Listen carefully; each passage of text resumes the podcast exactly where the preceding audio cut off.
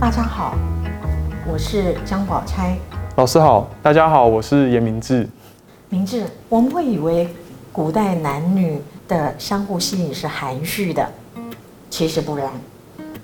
闲卦就是很直白的讲男欢女爱是如何透过身体的接触的经过，这几乎是一段经典的描写了。哦，呃，老师，闲卦是周易第三十一卦，它是周易下经的首卦。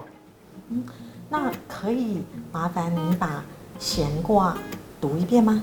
好，闲呢，它是这样讲的：闲，亨利贞，娶女吉。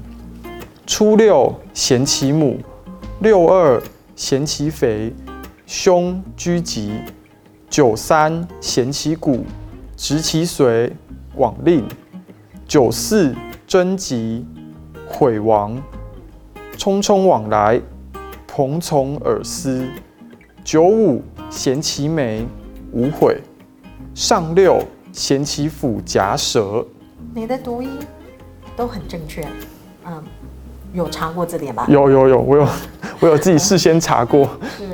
啊，还蛮多难字的。对，啊，有很多字其实我们在现代已经不太用了。嗯，你还记得闲卦的意思吗？我记得，闲卦的卦意指的是爱情的部分。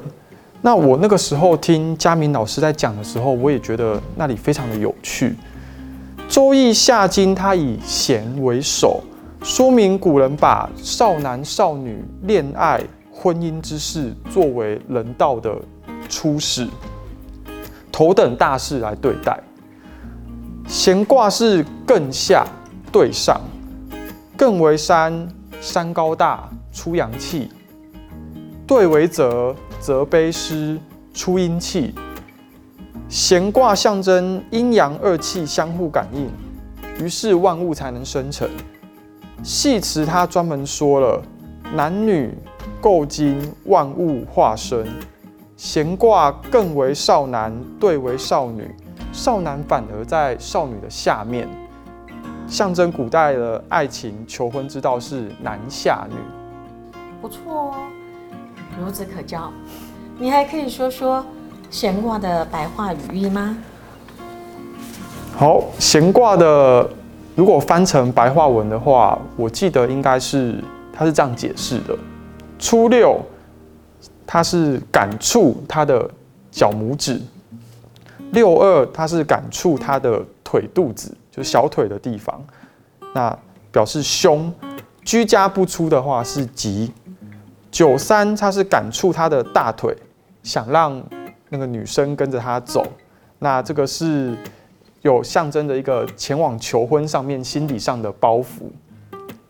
九四，它是暂问两个人之间的婚事，那吉利无悔。少男少女在正常交往不断的时候，朋友也会赞成他们的想法。九九五是感触他的后背，就是拥抱的意思。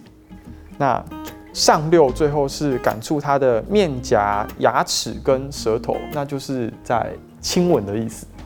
所以。我们看到这些爻辞写了非常多的身体的接触，你把这些爻辞解释得非常好，那么看起来啊，它还是有一点突兀生硬的。可是，假如我们拿这些爻辞跟《诗经》中的一首诗，给它设定一个故事发生的背景，好，就像也有蔓草，也有蔓草。零露团兮，有美一人，清扬惋惜，借构相遇，是我愿兮。也有蔓草，零露攘攘，有美一人，宛如清扬，借构相遇，与子偕臧。明智，现在考考你了，解释一下它的意思吧。好。老师，我接受这个挑战。如果我们把它翻成白话的话，它的意思大概是指野草慢慢的连成一片，草上的露珠是闪亮亮的。那有位美女从路上走过，她是眉清目秀，然后又美艳。我跟她不期而遇是真正的巧，正好适合我的心愿。那野草慢慢又连成一片，草上的露珠大又圆。有位美女从路上走，她的面貌是眉清目秀，美容颜。那我跟她不期而遇啊，是真正的巧。我跟她是幽会两心欢，很有趣啊。哦，啊，你也讲得很生动。也有蔓草叙述了少男少女从一开始的借构相爱。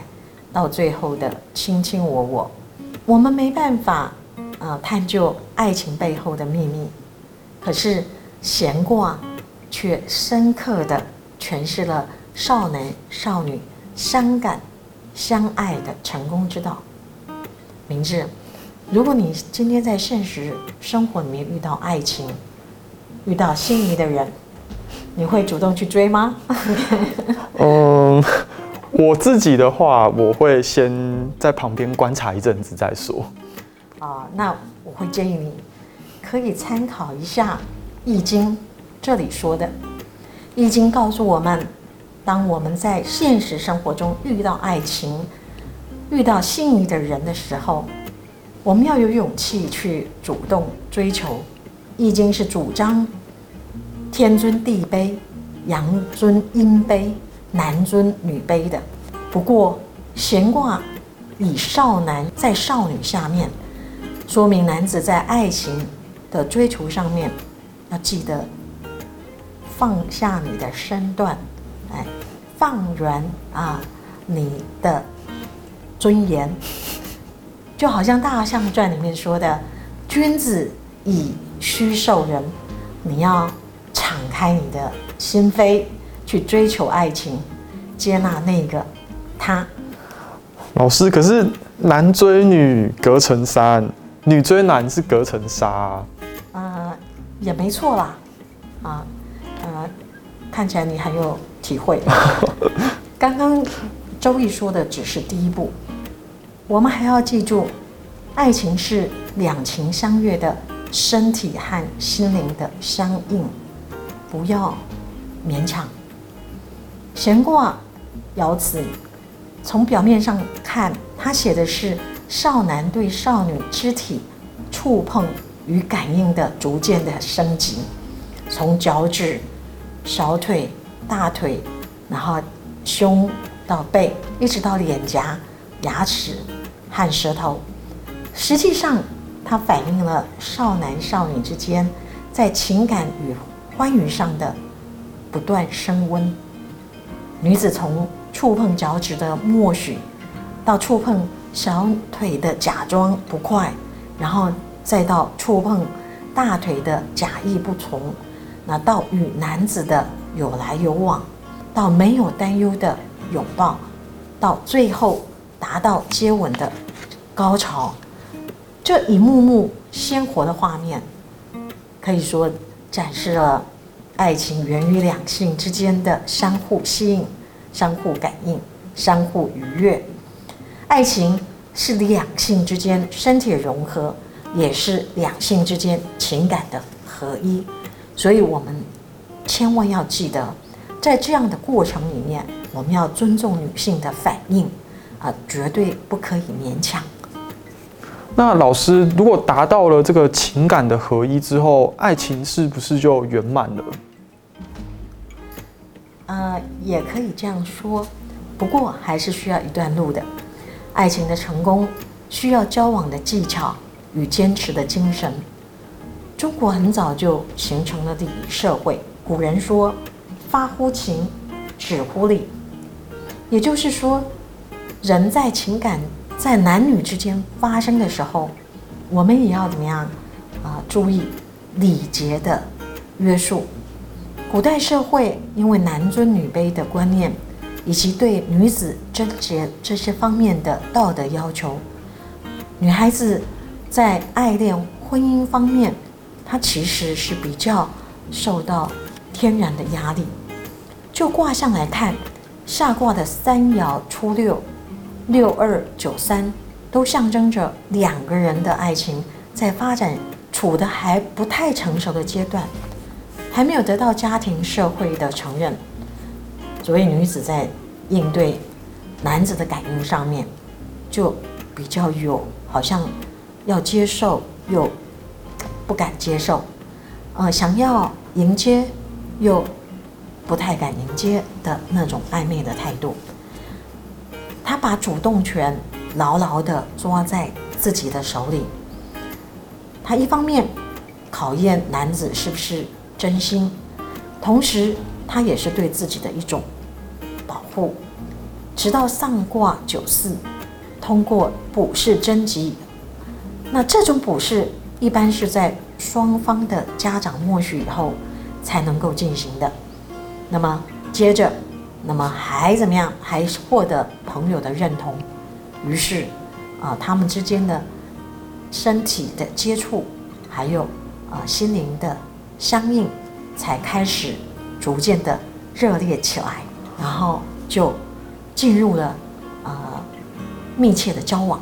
哦，我懂了。所以闲卦对男子来说，就像官居中的君子一样，他初见女子的时候一见钟情。但他如果只是远远观望而不主动的，不主动去贤其母的话，那大好的姻缘恐怕就会错过了。六二女子居家不出，何尝不是一种辗转反侧、寤寐思服？那九三的交往受挫、忧心忡忡，感情上遭受到多少的考验跟折磨？那这些东西都值得我们赞同的是。这个男子不但懂得两个人的感情的发展是循序渐进的一个过程，还有爱情的力量使他坚持一步一步克服各种的困难，最终他们两个人一起品尝到爱情之花的芬芳。没错，所以你还是一定要踏出第一步，主动去追求爱情，才可能会有好的结果。好，老师我知道了。闺妹卦。